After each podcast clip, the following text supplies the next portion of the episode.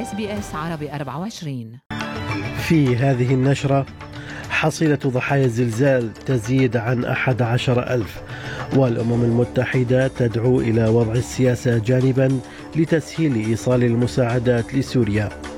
وزارة الخارجية تعلن عن وجود أربعة أستراليين في عداد المفقودين بعد الزلزال في تركيا.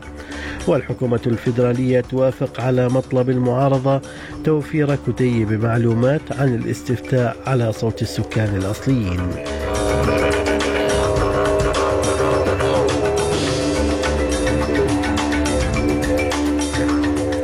سليم الفهد يحييكم وإليكم التفاصيل. ارتفعت حصيلة قتلى الزلزال في تركيا وسوريا إلى أكثر من 11500 حسب ما أظهرت أرقام رسمية فيما زال عناصر الإنقاذ يحاولون العثور على ناجين عالقين تحت الأنقاض. وقال مسؤولون وعاملون طبيون أن 8574 شخصا قضوا في تركيا و2662 في سوريا ما يرفع حصيلة القتلى الإجمالية إلى 11236 هذا وضرب زلزال بقوة سبع درجات وثمانية بالعشرة درجة شرق تركيا وسوريا المجاورة يوم الاثنين الماضي. وتابع ذلك زلزال بلغت قوته سبع درجات وستة عشر الدرجة وتوابع ارتدادية متعددة أخرى شديدة الارتفاع. وأمضى الكثير من الناس في تركيا ليلة أخرى في درجات حرارة شديدة البرودة وهم ينامون في سياراتهم أو في الشوارع تحت البطانيات خائفين من العودة إلى المباني التي هزها الزلزال الأكثر دموية في البلاد منذ عام 1999 وما زالت فرق الإنقاذ تبحث بين ركام المباني We lost our relatives and our loved ones. Rescuers are still trying to pull many people out of the rubble. We still can't enter our houses. We spent last night in our cars. We are a family of four, but we were living in our home as six people with my in laws. Now we are staying in these tents, but we do not know how long it can continue. Aftershocks are still happening. We are really devastated. I can't find the words to say anymore. وفي سوريا المجاورة ما زالت عمليات البحث والإنقاذ متواصلة ووصف سمير زخور وهو مسؤول منظمة الإغاثة الدولية فرع سوريا في حديث له خاص به SBS عربي 24 وصف الوضع بأنه أسوأ مما ينقل في وسائل الإعلام مشيرا إلى نفاذ المساعدات وزيادة الطلب على الأساسيات. نحن نحن للأسف الزلزال إجا بأصعب وقت بالسنة بأصعب وقت. درجات الحرارة بالنهار ما عم تطلع عن الخمسة نحن بحاجة بحاجة ماسة لألبسة بحاجة ماسة لبطانيات بحاجة ماسة لأغذية. درجة الحرارة بالنهار نحن متعرضين للزلزال بظل عاصفة ثلجية على كامل مساحة سوريا. من جانبها دعت الأمم المتحدة إلى وضع السياسة جانبا وتسهيل إيصال المساعدات إلى المناطق المنكوبة بفعل الزلزال في شمال غرب سوريا وفق ما قال مسؤول أممي بارز في مقابلة مع وكالة فرانس بريس. مراسل SBS عربي 24 في نيويورك محمد السطوحي يقول أيضا في هذا الصدد إن الولايات المتحدة لا تريد التعامل مع دمشق مباشرة في قضية تقديم المساعدات. لا يوجد تعامل مباشر مع حكومة الأسد حتى الآن. من هنا العقوبات المفروضة على حكومة الأسد ما زالت مستمرة وربما لا تسمح لهم من الناحية الرسمية بأن يكون هناك تعامل من هذه الناحية. لكن ما قالته الخارجية الأمريكية والبيانات الصادرة عن توني بلينكن وهيئة المعونة الأمريكية وغيرها أنه المنظمات الإنسانية التي تتعامل معها واشنطن ستساعد المضرورين دون أن تحدد طبيعة المكان في غضون ذلك أكدت وزارة الخارجية وجود أربعة أستراليين ما زالوا في عداد المفقودين في تركيا. يأتي ذلك في الوقت الذي أعلنت فيه الحكومة الفيدرالية عن إرسال فريق مكون من 72 فردا من قوات الدفاع لمساعدة السلطات المحلية في جهود البحث والإنقاذ.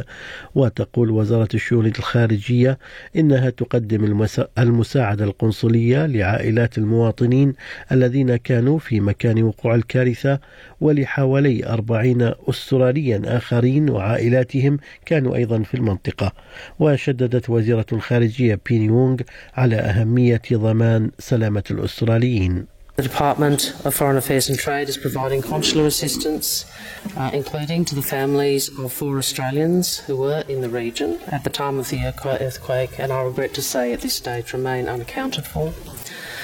Obviously, their safety is our immediate priority, and consular officials in Ankara are working with local authorities and others on the ground to assist them. وافقت الحكومة الفيدرالية على طلب المعارضة بإعداد كتيب معلومات ممول من دافعي الضرائب بلغات مختلفة لعامة الأستراليين حول صوت السكان الأصليين المقترح إلى البرلمان. وشهدت الاستفتاءات السابقة على الدستور كتيبا ممولا من دافعي الضرائب يحدد النتائج المترتبة على قول نعم وتلك المترتبة على قول لا في القضايا المطروحة للاستفتاء. وكانت الحكومة الفيدرالية قد عارضت سابقا إصدار مثل هذا الكتيب لأنه سيكون مكلفا كما أنه سيكون عفى عليه الزمن في العصر الرقمي على حد تعبيرها. ومع ذلك ذكرت صحيفة فاينانشال ريفيو الأسترالية أن الحكومة تراجعت الآن عن هذا الموقف فيما قال زعيم المعارضة الفيدرالية بيتر داتن إن مثل هذا الكتيب مهم بشكل خاص للناخبين الذين لغتهم الأولى ليست الإنجليزية. The fact is that many people, particularly those uh, where English is not their first language, they do want to sit down, particularly older Australians, not online, but to do it with the booklet in front of them so that they can, uh, in, an, in a language that they feel comf- most comfortable with, uh, read all the detail and then if there are further questions they can research from there. That, that, that's a perfectly reasonable position to put.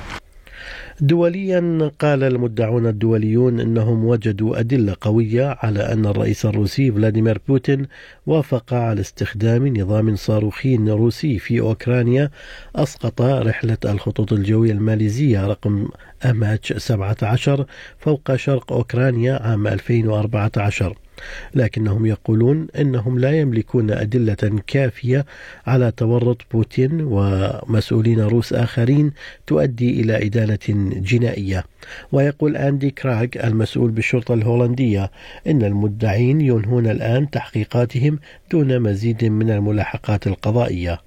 Are we disappointed? Uh, no, because we think we came further than we have ever thought in 2014.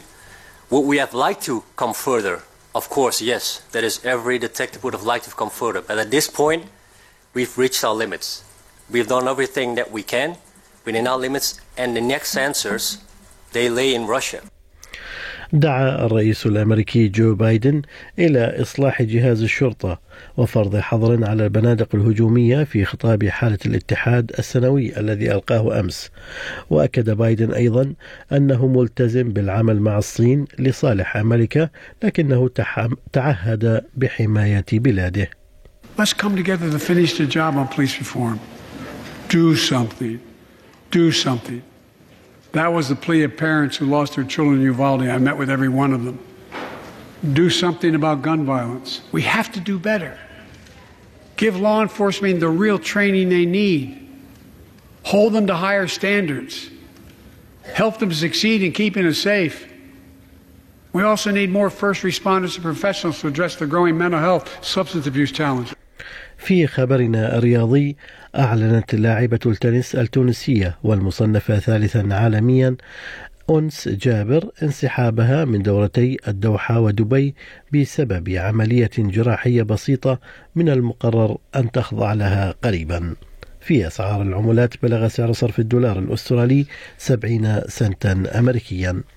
أما حالة الطقس المتوقعة لهذا اليوم بيرث مشمس أقصى درجات الحرارة فيها 33 أدليد مشمس أيضا 35 ملبن مشمس إجمالا 27 هوبرت غائم 23 كامبرا أمطار 23 سيدني أمطار أيضا 27 بريسبن غائم جزئيا 29 وأخيرا داروين أمطار 32 درجة. كانت هذه نشرة الأخبار.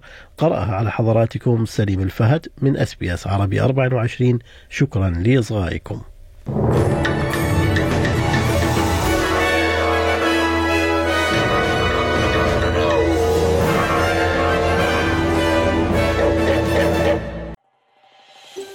هل تريدون الاستماع إلى المزيد من هذه القصص؟ استمعوا من خلال أبل بودكاست، Google Podcasts، Spotify أو من أينما تحصلون على البودكاست.